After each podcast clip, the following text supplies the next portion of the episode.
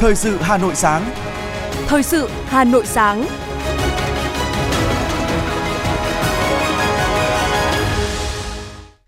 Kính chào quý vị và các bạn. Bây giờ là chương trình thời sự của Đài Phát thanh và Truyền hình Hà Nội. Chương trình sáng nay thứ năm, ngày mùng 1 tháng 6 có những nội dung chính sau đây. Đoàn Văn phòng điều phối nông thôn mới Trung ương khảo sát kết quả xây dựng nông thôn mới huyện Ứng Hòa. Nhiều hoạt động hấp dẫn chào mừng Ngày Quốc tế Thiếu nhi mùng 1 tháng 6. Cơ quan công an thông tin về việc một bé trai một tháng tuổi ở khu Linh Đàm nghi bị người giúp việc bạo hành.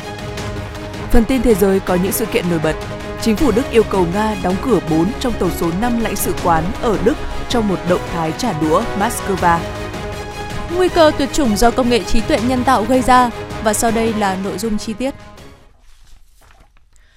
Chiều qua, Văn phòng Điều phối Nông thôn mới Trung ương đã trực tiếp khảo sát tại huyện Ứng Hòa liên quan đến các tiêu chí xây dựng xét nhận huyện đạt chuẩn nông thôn mới năm 2022. Qua khảo sát, Đoàn Văn phòng Điều phối Nông thôn mới Trung ương lưu ý toàn huyện tiếp tục nâng cao đời sống vật chất và tinh thần của nông dân, tập trung đầu tư phát triển hạ tầng kinh tế xã hội nông thôn theo quy hoạch, ưu tiên cải tiến hệ thống đường giao thông, hệ thống lưới tiêu, phục vụ sản xuất nông nghiệp, thoát nước thải, cấp nước sạch, tăng cường giả soát các tiêu chí và xác định các nội dung cấp bách, những nội dung cần phải hoàn thiện trước, nội dung thực hiện sau cho phù hợp với tình hình hiện nay, chú trọng bảo vệ môi trường, đầu tư xây dựng, quản lý chất thải từ các cụm công nghiệp, làng nghề, khu dân cư. Đoàn kiểm tra yêu cầu huyện Ứng Hòa quan tâm kế hoạch sau đạt chuẩn và xác định mục tiêu dài hạn đối với các xã đạt chuẩn nông thôn mới nâng cao. Từ ngày 31 tháng 5, Công an thành phố Hà Nội hỗ trợ người dân kích hoạt định danh điện tử mức 2 tại sân bay quốc tế Nội Bài, chỉ thí điểm với hành khách tự nguyện.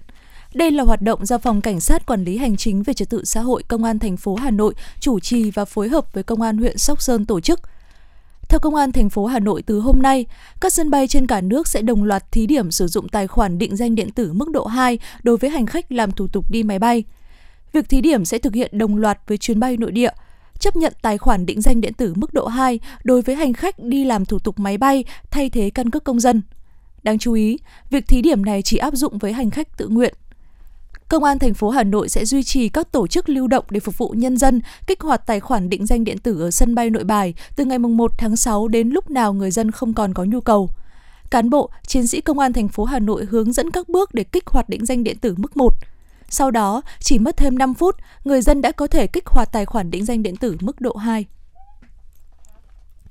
Thưa quý vị và các bạn, thực hiện mệnh lệnh 01 của Giám đốc Công an thành phố Hà Nội về tập trung chỉ đạo các biện pháp, giải pháp đảm bảo hoàn thành chỉ tiêu cấp căn cước công dân, kích hoạt định danh điện tử cho toàn bộ công dân trên địa bàn. Lực lượng công an các quận huyện đã không quản ngày đêm, tình nguyện sung kích với nhiều cách làm hay và giải pháp đột phá nhằm đạt hiệu quả cao nhất nhanh nhất, ghi nhận của phóng viên tại thị xã Sơn Tây.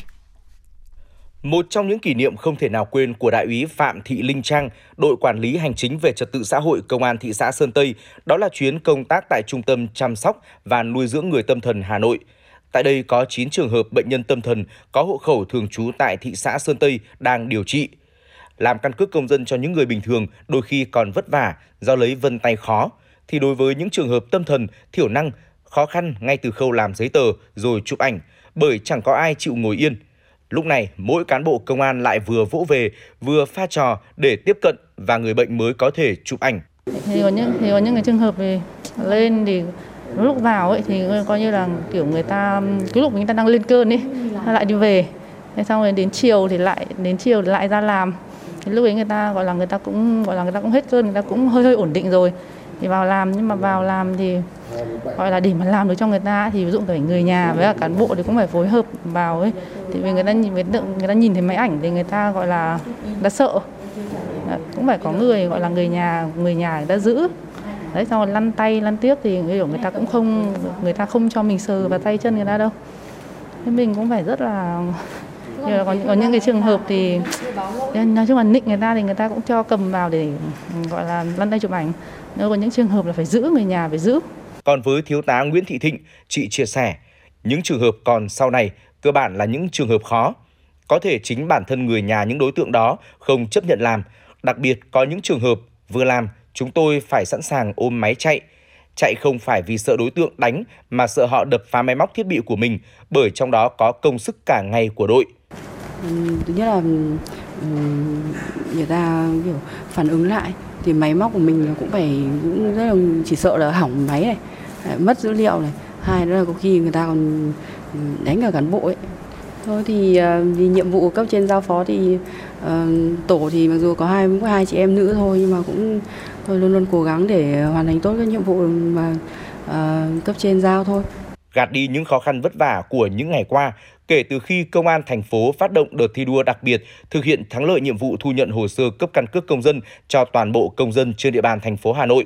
Thực hiện chỉ đạo của chỉ huy công an thị xã Sơn Tây, lực lượng quản lý hành chính và công an 15 xã phường trên địa bàn không quản ngại nắng mưa, ngày đêm đi từng nhà, ra từng đối tượng. Theo Trung tá Phạm Bá Hương Thu, kể từ ngày 5 tháng 5, trên địa bàn thị xã còn có hơn 1.600 trường hợp chưa làm căn cước công dân gắn chip.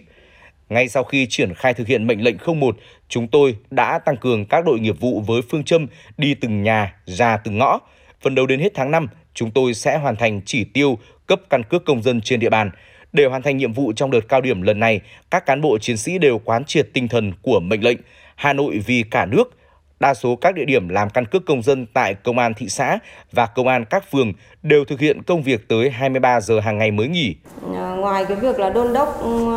tuyên truyền vận động công dân đến ờ, để làm căn cước công dân gắn chip và định danh điện tử thì ờ, có những cái trường hợp mà công dân là người già yếu, bệnh tật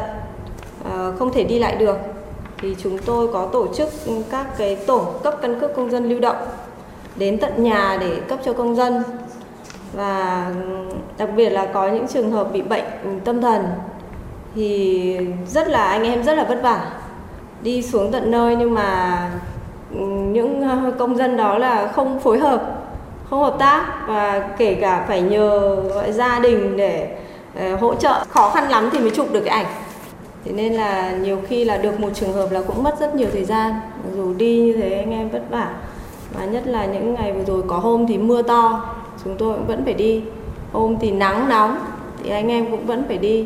Bên cạnh đó, lực lượng quản lý hành chính và công an các phường phải trực 24 trên 24 giờ để phục vụ làm sạch dữ liệu đối với những trường hợp thông tin sai, thiếu hoặc bổ sung thông tin. Hàng ngày, các đơn vị sẽ báo cáo Ban Chỉ huy Công an thị xã số lượng đã cấp mới, số chưa mời được để có biện pháp xử lý. Mặc dù mệnh lệnh 01 của thành phố có thời hạn đến hết ngày 30 tháng 6 năm 2023, với quyết tâm đúng theo tinh thần của mệnh lệnh là Hà Nội vì cả nước, lực lượng công an thị xã Sơn Tây quyết tâm đến hết tháng 5 hoàn thành chỉ tiêu nhiệm vụ đề ra.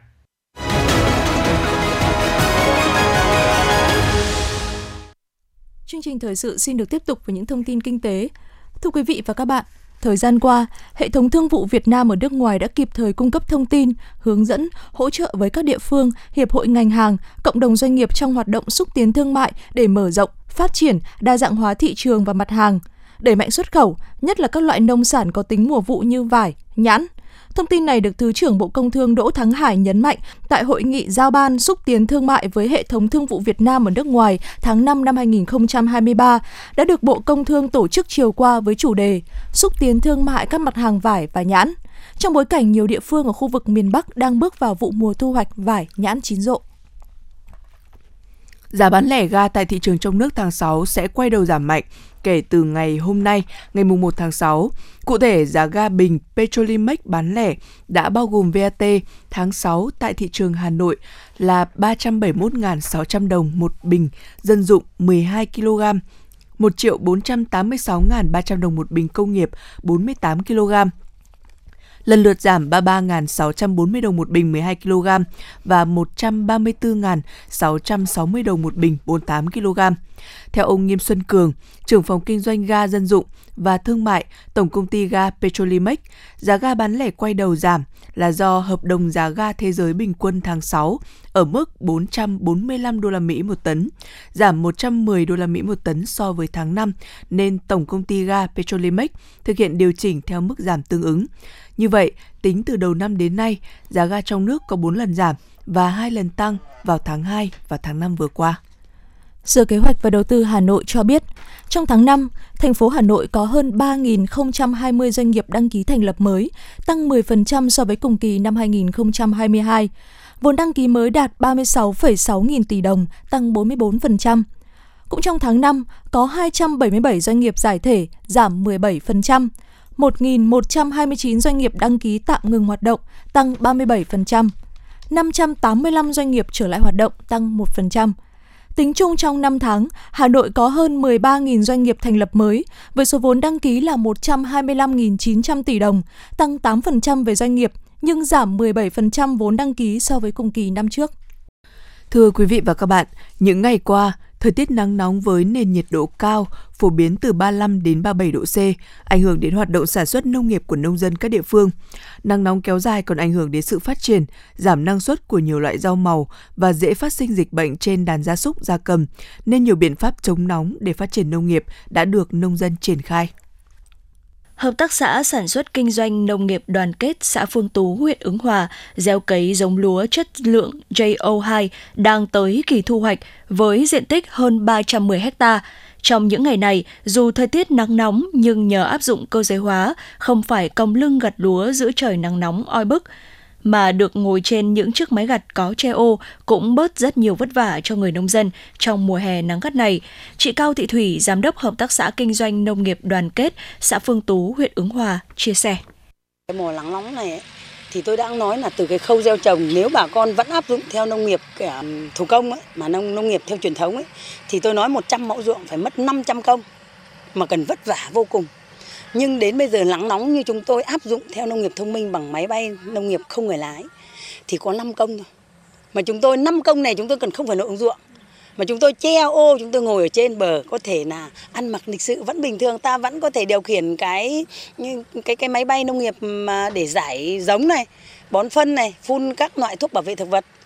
Đối với sản xuất rau màu đang canh tác hơn 2 hecta rau ăn lá, những ngày vừa qua, bà con xã viên Hợp tác xã Nông sản Thực phẩm Thành An, xã Cộng Hòa đã phải điều chỉnh giờ giấc để đi làm đồng cho hợp lý hơn. Để xoa dịu cái nắng gay gắt, ngoài nhà lưới đã căng trước đó, anh Vương Sĩ Thành còn đầu tư thêm một lớp lưới đen căng bên dưới giúp giảm thiểu ánh nắng trực tiếp của mặt trời, làm cháy lá rau và giữ độ ẩm cho đất. Bên cạnh đó, thay vì tưới một lần như trước, nay anh chủ động tưới nước đẫm về chiều tối và sáng sớm. Anh Vương Sĩ Thành, Giám đốc Hợp tác xã Nông sản Thực phẩm Thành An, huyện Quốc Oai cho hay. Đối với trang trại thì à, nó có cái hai cái giai đoạn phải thay đổi à, về thời gian sản xuất. Một là cái càn đoán bữa buổi sáng thì à, mọi mỗi người công nhân sẽ làm sớm hơn và nghỉ tình nghỉ sớm hơn. Còn đối với thứ buổi chiều thì sẽ làm muộn hơn và nghỉ muộn hơn để đảm bảo sức khỏe về lao động. Cái thứ hai là chăm sóc dầu nó sẽ không bị ảnh hưởng nhiều từ thời tiết à, đối với à, cái mùa hè nắng nóng này thì à, dầu thì thường nó sẽ chuyển vào ban đêm thế thì cái khâu chăm sóc vào ban đêm sẽ nhiều hơn với ban ngày thì ban đêm sẽ phải cho tưới cho ăn nhiều hơn với ban ngày Mặc dù mới bắt đầu bước vào mùa hè, song những ngày qua nhiệt độ đã lên cao. Theo dự báo của Cục Khí tượng Thủy văn, thời gian tới thời tiết khí hậu có nhiều diễn biến phức tạp, khả năng nhiệt độ lên cao, thời gian kéo dài. Ở thời điểm này, đàn gia súc gia cầm sẽ rất dễ mắc bệnh, nguy cơ bùng phát dịch bệnh là rất cao. Trước tình hình đó, Trung tâm Phát triển Nông nghiệp Hà Nội cũng đã phối hợp với các địa phương đẩy mạnh công tác tuyên truyền cũng như hỗ trợ kỹ thuật cho các chủ trại chăn nuôi áp dụng các biện pháp chống nóng cho đàn gia súc gia cầm để đảm bảo đàn gia súc gia cầm phát triển ổn định trong mùa nắng nóng. Ông Nguyễn Thành Trung, Phó Giám đốc Trung tâm Phát triển Nông nghiệp Hà Nội cho biết. Thì bà con có thể dùng cái hệ thống ờ, phun sương ở trên mái để làm giảm cái nhiệt độ vào buổi trưa. Và đối với chăn nuôi gia cầm cũng khuyên cáo bà con là có thể buổi trưa là thả gà ra những các cái vườn cây để giảm được cái ờ, ánh nắng trực tiếp. Cái thứ ba là đối với ờ, thức ăn và nước uống thì trong mùa hè vật nuôi sẽ sử sẽ sẽ sử dụng thức ăn rất ít thế thì bà con cũng lên là cho ăn làm nhiều bữa và không nên cho ăn vào buổi trưa. Mà chúng ta tập trung cho ăn vào buổi sáng sớm và chiều mát để ờ, uh, gia súc gia cầm uh, thuận tiện trong cái việc ăn trong những ngày nắng nóng như thế này, thay đổi khung giờ làm việc chuyển sang làm từ sáng sớm và tối muộn là cách để bà con nông dân tránh cái nắng gay gắt, tránh say nắng và mất nước. Ngoài ra, Sở Nông nghiệp và Phát triển Nông thôn Hà Nội cũng yêu cầu các tri cục, trung tâm thuộc sở đẩy mạnh tập huấn tuyên truyền cho bà con nông dân các biện pháp bảo vệ cây trồng vật nuôi để cây cối sinh trưởng phát triển tốt, vật nuôi không bị ốm, dịch bệnh lây lan khi mùa nắng nóng.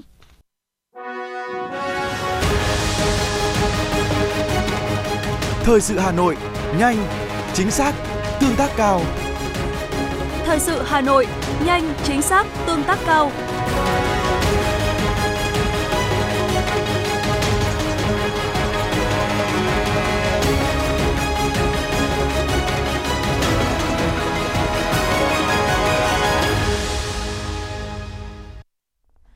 Tiếp theo là những thông tin đáng chú ý khác. Chiều qua, Báo Thể thao và Văn hóa Thông tấn xã Việt Nam đã tổ chức lễ trao giải thưởng thiếu nhi dế mèn lần thứ tư năm 2023. Sau 2 năm vắng bóng, ban tổ chức đã trao giải thưởng lớn Hiệp sĩ dế mèn cho nhà văn Trần Đức Tiến vì những công hiến xuất sắc cho thiếu nhi trong toàn bộ sự nghiệp của ông. Ngoài ra, ban tổ chức trao 4 giải khát vọng dế mèn và tặng 2 giải thưởng của Hội đồng Trung khảo. Đi qua ba mùa giải, Giải thưởng thiếu nhi dế mèn đã góp thêm tiếng nói động viên, cổ vũ để đời sống tinh thần của trẻ em ngày một phong phú hơn, thể hiện được tình yêu, sự quan tâm, chăm sóc của xã hội đối với các em thiếu niên, nhi đồng, mầm non của đất nước. Giải thưởng cũng là nơi phát hiện, ươm mầm những tài năng văn học, nghệ thuật nhí. Sau lễ trao giải, dự kiến ngày 8 tháng 6 tại thành phố Hồ Chí Minh, Ban Thể thao và Văn hóa sẽ phối hợp với các đơn vị liên quan làm triển lãm cá nhân đầu tiên cho Hoàng Nhật Quang, tác giả 11 tuổi được nhận giải Khát vọng dế mèn. Tối qua, lễ khai mạc và trao giải thưởng cuộc thi và triển lãm tranh thiếu nhi toàn quốc năm 2023 đã diễn ra tại Trung tâm Triển lãm Văn hóa Nghệ thuật Việt Nam. Cuộc thi nhằm khuyến khích, tạo điều kiện phát triển hoạt động mỹ thuật trong và ngoài nhà trường, tạo sân chơi lành mạnh, bổ ích, giúp các em học sinh có cơ hội giao lưu, học hỏi kinh nghiệm và phát triển khả năng hội họa đồng thời góp phần giáo dục thẩm mỹ cho thế hệ trẻ, hướng các em đến giá trị chân, thiện, mỹ.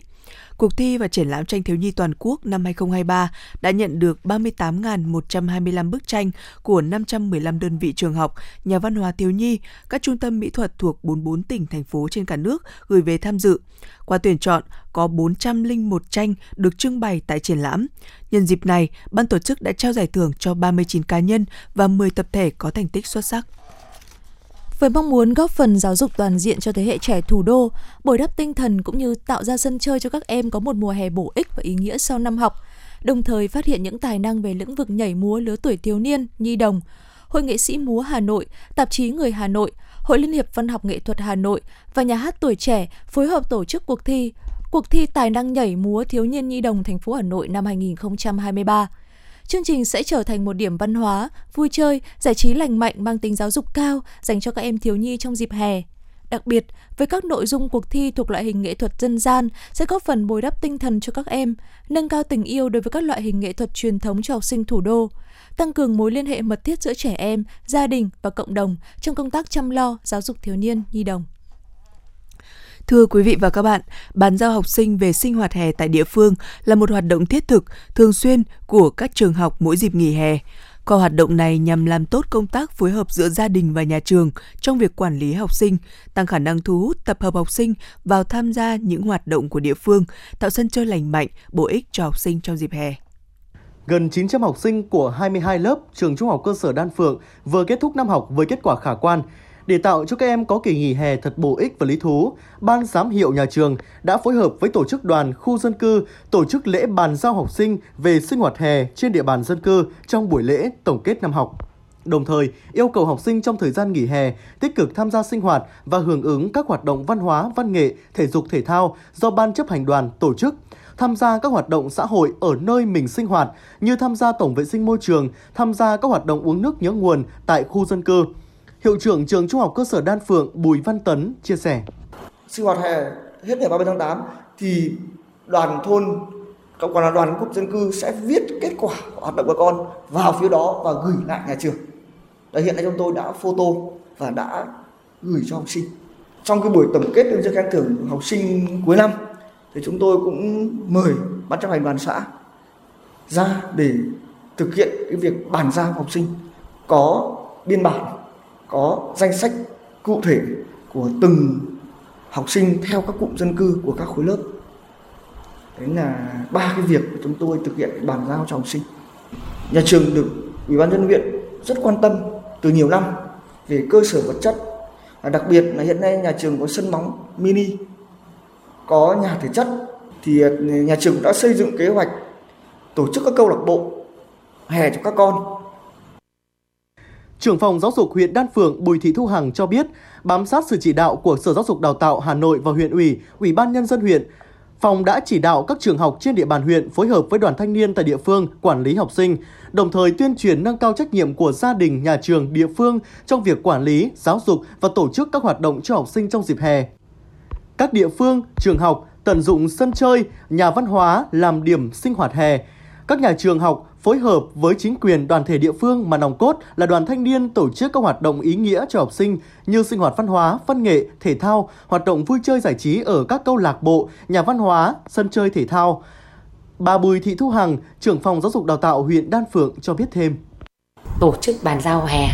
về sinh hoạt hè tại địa phương. Ở thì chúng tôi cũng đã họp các hiệu trưởng rồi và cũng thông tin tới chủ tịch ủy ban các xã thị trấn. Đối với các nhà trường thì năm nào sở cũng cho phép là tổ chức các cái câu lạc bộ văn hóa, văn nghệ, thể dục thể thao. Chúng tôi cũng phối hợp với các xã để chỉ đạo đoàn thanh niên, các xã thị trấn ấy, tổ chức các cái lớp sau đó là cho học sinh ra các cái nhà văn hóa thôn cụm dân cư Thế và bây giờ thì đã có thêm cái trung tâm văn hóa thông tin thể thao huyện cũng chiêu sinh các lớp theo nhu cầu thế còn ngành thì chúng tôi tham mưu ủy ban nhân dân huyện để tổ chức các cái lớp dạy bơi về học bơi vì đối với đan phượng là các trường tiểu học đều đã được trang bị bể bơi thông minh. Thì chúng tôi cũng đang lấy nhu cầu của phụ huynh học sinh. Nếu phụ huynh học sinh có nhu cầu thì sẽ tổ chức cho con học bơi để các con biết bơi. Thế còn ở các trường cấp 2 thì có các cái bể bơi cố định thì cũng giao cho các nhà trường khai thác để cho học sinh vào bơi rèn luyện sức khỏe. Và có cái sự phối hợp tốt nhất giữa các nhà trường với ủy ban các xã thị trấn để làm sao học sinh có cái môi trường hè là tốt nhất. Thông điệp Hãy dành cho trẻ em những gì tốt đẹp nhất. Ngành giáo dục đào tạo huyện Đan Phượng đã và đang tăng cường tổ chức các hoạt động truyền thông bảo đảm an toàn, chủ động phòng chống tai nạn thương tích cho học sinh để các em có sân chơi lành mạnh, an toàn, đặc biệt là trong dịp hè.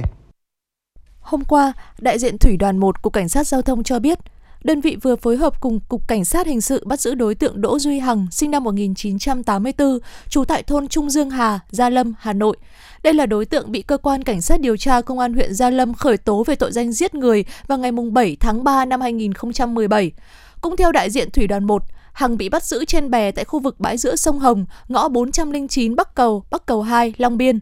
Tổ công tác của Thủy đoàn 1 đã bàn giao đối tượng cho Cục Cảnh sát Hình sự tiếp tục thụ lý giải quyết theo thẩm quyền. Hiện vụ việc đang được cơ quan chức năng điều tra làm rõ. Tối qua, Công an quận Hoàng Mai Hà Nội đã vào Bệnh viện Nhi Trung ương để phối hợp cùng y bác sĩ theo dõi cập nhật sức khỏe bé trai một tháng tuổi bị người giúp việc rung lắc trong quá trình bế, chăm sóc đêm khuya. Gia đình đã thông tin sức khỏe cháu bé ổn định, nhưng để cẩn thận, phía bên bệnh viện vẫn theo dõi thêm.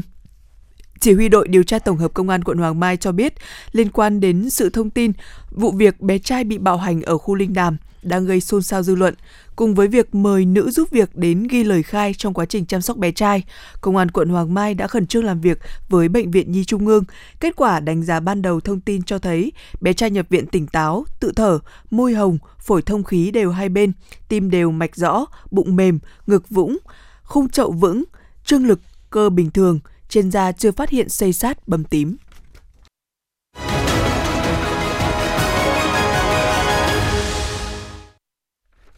Quý vị và các bạn đang nghe chương trình thời sự của Đài Phát thanh và Truyền hình Hà Nội. Phần tin thế giới sẽ tiếp nối chương trình. Chính phủ Đức thông báo đã yêu cầu Nga đóng cửa 4 trong tổng số 5 lãnh sự quán ở Đức trong một động thái trả đũa Moscow. Người phát ngôn Bộ Ngoại giao Đức nói với các phóng viên ở Berlin rằng, biện pháp này tạo ra nhằm sự cân bằng về nhân sự và cơ cấu giữa hai nước. Chính phủ Nga gần đây đã áp đặt giới hạn tối đa 350 quan chức chính phủ Đức, bao gồm cả những người làm việc trong các cơ quan văn hóa và trường học được phép ở lại Nga. Theo một nguồn tin quân sự cấp cao, phái đoàn nội dung Sudan đã tạm ngừng tham gia các cuộc đàm phán đang diễn ra với lực lượng hỗ trợ nhanh tại thành phố cảng Jeddah của Ả Rập Xê Út. Việc đình chỉ không phải là rút khỏi các cuộc đàm phán mà là cách quân đội Sudan phản đối việc lực lượng hỗ trợ nhanh liên tục vi phạm thỏa thuận ngừng bắn ngắn hạn. Nguồn tin cũng cho biết lực lượng hỗ trợ nhanh đã không thực hiện các cam kết rút khỏi các khu vực dân sự, bao gồm bệnh viện và các khu dân cư. Bộ Công nghiệp Nhật Bản lên kế hoạch sẽ cấm loại nam châm nhỏ nhưng có lực hút lớn thường dùng làm đồ chơi cho trẻ em trong tháng 6 tới. Thông tin này được đưa ra khi Nhật Bản trước đó đã ghi nhận một loạt vụ tai nạn nghiêm trọng do nuốt phải nam châm. Theo thống kê cho thấy, có ít nhất 11 vụ nuốt nhầm nam châm được ghi nhận ở trẻ từ 0 đến 7 tuổi trong các năm từ 2017 đến 2022. Giới chức Nhật Bản yêu cầu loại sản phẩm này chỉ được bán cho lứa tuổi từ 14 trở lên. Các nhà lãnh đạo toàn cầu cần hợp tác để giảm thiểu nguy cơ tuyệt chủng do công nghệ trí tuệ nhân tạo AI gây ra. Đây là cảnh báo của một nhóm các nhà lãnh đạo và chuyên gia trong ngành công nghệ AI, trong đó có cả giám đốc điều hành của công ty OpenAI, nhà phát triển ứng dụng ChatGPT và các chuyên gia của Google, Microsoft. Theo cảnh báo này, việc giải quyết những rủi ro do AI gây ra phải là một ưu tiên toàn cầu cùng với các rủi ro khác như đại dịch và chiến tranh hạt nhân.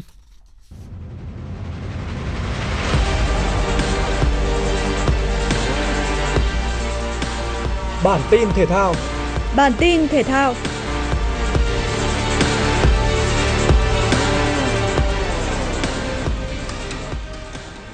Trước trận chung kết FA Cup, huấn luyện viên Erik ten Hag sẽ gặp khó khăn rất lớn. Chiến lược gia người Hà Lan chắc chắn sẽ không có được sự phục vụ của ba ngôi sao là Marcel Sabitzer, Donny van de Beek và Lisandro Martinez. Đối với Marcel Sabitzer, chấn thương đầu gối của tiền vệ này trong trận thắng Wolves 2-0 đã kết thúc mùa giải của anh ấy. Còn với trường hợp của Van de Beek, cầu thủ người Hà Lan đã trải qua cuộc phẫu thuật trong một chấn thương đầu gối nghiêm trọng vào hồi đầu năm và mùa giải 2022-2023 của anh đã chính thức khép lại. Bên cạnh đó, Lisandro Martinez được xem là trường hợp đáng tiếc nhất của Eric Ten Hag. Chấn thương của chân của hậu vệ người Argentina gặp phải trong trận đấu với Sevilla vào tháng trước đã khiến cầu thủ này phải nghỉ thi đấu từ đó cho đến nay. Tuy thiếu ba cầu thủ kể trên, Eric Ten Hag có thể sẽ có được sự phục vụ của Anthony. Tiền đạo người Brazil đã phải rời sân bằng cáng trong trận thắng Chelsea. Việc Anthony kịp thời góp mặt trong trận đấu này là một điều may mắn cho huấn luyện viên Ten Hag, nhưng có lẽ tiền đạo 23 tuổi sẽ chỉ xuất phát từ băng ghế dự bị. Phía bên kia chiến tuyến, huấn luyện viên Pep Guardiola cũng đang đau đầu về tình hình chấn thương tại Manchester City. Ba ngôi sao của nửa xanh thành man là Kevin De Bruyne, Jack Grealish và Ruben Dias rất có thể sẽ không có mặt trong trận đấu quan trọng này. Ở vòng 1 nội dung đơn nữ giải quần vợt Roland Garros 2023, bất ngờ lớn đã xảy ra khi hạt giống số 8 Maria Sakkari đã sớm phải dừng bước. Trong khi đó, những tay vợt hạt giống khác đều có được khởi đầu thuận lợi. Trước đối thủ là tay vợt người Cộng hòa Séc Caroline Muchova, Sakkari đã chơi thiếu hiệu quả ở những thời điểm quan trọng trước khi để thua chóng vánh 6-7 và 5-7. Thất bại của Maria Sakkari dường như đã khiến cho những tay vợt hạt giống khác thi đấu cẩn trọng hơn ở các trận đấu sau đó. Hạt giống số 3, Jessica Pegula đã không gặp nhiều khó khăn trước tay vợt người đồng hương Mỹ của mình là Daniele Colin để giành chiến thắng 6-4, 6-2. Trong lần gặp nhau gần nhất tại Australia mở rộng hồi đầu năm, Iga Swiatek đã vượt qua Christina Bubsa mà chỉ để thua đúng một game. Và ở lần tái ngộ này, tay vợt số một thế giới đã tiếp tục có thêm một chiến thắng thuyết phục nữa. Bất chấp khởi đầu chậm chạp khi để mất tới hai break, Swiatek đã nhanh chóng thể hiện đẳng cấp của mình để giành 3 break và thắng set đấu đầu tiên với tỷ số 6-4. Sang set thứ hai, Bubsa không còn duy trì được sự tập trung và hoàn toàn bỏ tay trong việc khắc chế những cú thuận tay uy lực của Swiatek. Set đấu khép lại chóng vánh với chiến thắng 6-0 cho nhà đương kim vô địch và giúp cô ghi tên mình vào vòng 2. Tại đây, Swiatek sẽ chạm trán tay vợt người Mỹ Clary Liu. Cũng giành quyền đi tiếp như Swiatek còn có nhà đương kim vô địch Wimbledon Elena Rybakina. Hạt giống số 4 có một trận đấu ấn tượng trước Brenda Fruhtvistova để giành thắng lợi sau 2 set. Tỷ số các set lần lượt là 6-4 và 6-2. Đối thủ tiếp theo của cô sẽ tiếp tục là một tay vợt người Cộng hòa Séc khác, Linda Noskova. Trong khi đó, hạt giống số 13 và là cựu vô địch Pháp mở rộng, Barbara Krejcikova lại thi đấu dưới sức và phải chịu các vợt với các tỷ số 26-46 trước Lesia Tisurenko. Đại khí tượng thủy văn khu vực đồng bằng Bắc Bộ cho biết, do ảnh hưởng của vùng áp thấp nóng phía Tây phát triển và mở rộng về phía Đông Nam, nên hôm nay và ngày mai, Hà Nội tiếp tục nắng nóng và nắng nóng gai gắt. Nhiệt độ cao nhất tại khu vực trung tâm và phía Tây thành phố là từ 37 đến 39 độ, khu vực phía Nam và phía Bắc 36 đến 38 độ C. Thời gian xuất hiện nắng nóng có mức nhiệt cao hơn 35 độ C là từ 11 giờ đến 17 giờ hàng ngày. Quý vị và các bạn vừa nghe chương trình thời sự của Đài Phát thanh Truyền Hà Nội, chỉ đạo nội dung Nguyễn Kim Khiêm, chỉ đạo sản xuất Nguyễn Tiến Dũng, tổ chức sản xuất Quang Hưng, chương trình do biên tập viên Thùy Chi, phát thanh viên Thu Trang Hoài Linh cùng kỹ thuật viên Quang Ngọc thực hiện. Xin chào và hẹn gặp lại trong chương trình thời sự 11 giờ trưa nay.